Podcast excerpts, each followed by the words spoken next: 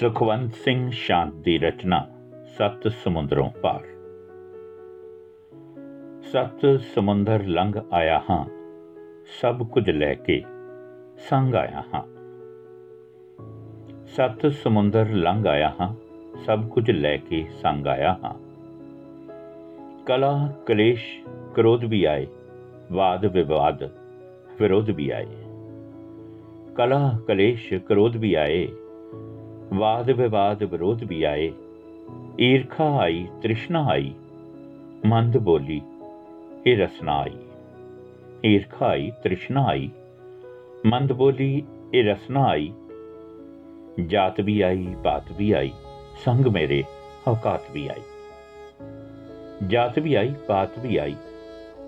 ਸੰਗ ਮੇਰੇ ਔਕਾਤ ਵੀ ਆਈ। ਊਂਚ ਨੀਚ ਮੈਂ ਛੱਡ ਨਾ ਸਕਿਆ। ਭਿੰਨ ਭੇਦ ਮੈਂ ਰੱਦ ਨਾ ਸਕਿਆ। ਊਂਚ ਨੀਚ ਮੈਂ ਛੱਡ ਨਾ ਸਕਿਆ। ਭਿੰਨ ਭੇਦ ਮੈਂ ਰੱਦ ਨਾ ਸਕਿਆ।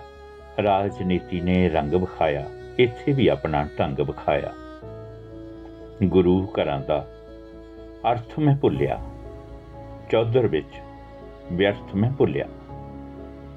ਗੁਰੂ ਘਰਾਂ ਦਾ ਅਰਥ ਮੈਂ ਭੁੱਲਿਆ। ਚੌਧਰ ਵਿੱਚ ਵਿਅਰਥ ਮੈਂ ਭੁੱਲਿਆ। ਕਥਾ ਕੀਰਤਨ ਸੁਣਨਾ ਸੀ ਮੈਂ। ਰੱਬ ਦੇ ਨਾਮ ਨਾਲ ਜੁੜਨਾ ਸੀ ਮੈਂ, ਸ਼ਾਂਤੀ ਲਈ ਸੀ, ਦਰ ਬਣਾਏ ਰਣ ਭੂਮੀ ਗੁਰੂ ਘਰ ਬਣਾਏ।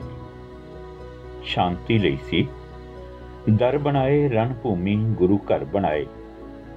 ਦੇਸ਼ ਵੀ ਖੋਇਆ, ਵੇਸ ਵੀ ਖੋਇਆ, ਇੰਜ ਜਾਪੇ, ਪਰਦੇਸ ਵੀ ਖੋਇਆ।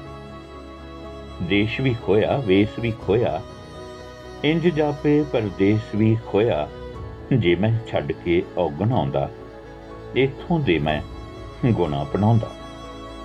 ਜੇ ਮੈਂ ਛੱਡ ਕੇ ਔਗਣ ਆਉਂਦਾ, ਇਥੋਂ ਤੇ ਮੈਂ ਗੁਣ ਅਪਣਾਉਂਦਾ, ਆਪਣੇ ਵਤਨ ਦੇ ਗੁਣ ਨਾ ਭੁੱਲਦਾ, ਚਮਕ ਦਮਕ ਤੇ ਮੈਂ ਨਾ ਡੁੱਲਦਾ।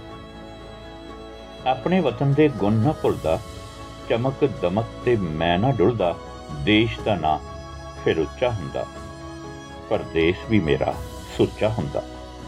ਦੇਸ਼ ਦਾ ਨਾਂ ਫਿਰ ਉੱਚਾ ਹੁੰਦਾ ਪਰ ਦੇਸ਼ ਵੀ ਮੇਰਾ ਸੁੱਚਾ ਹੁੰਦਾ।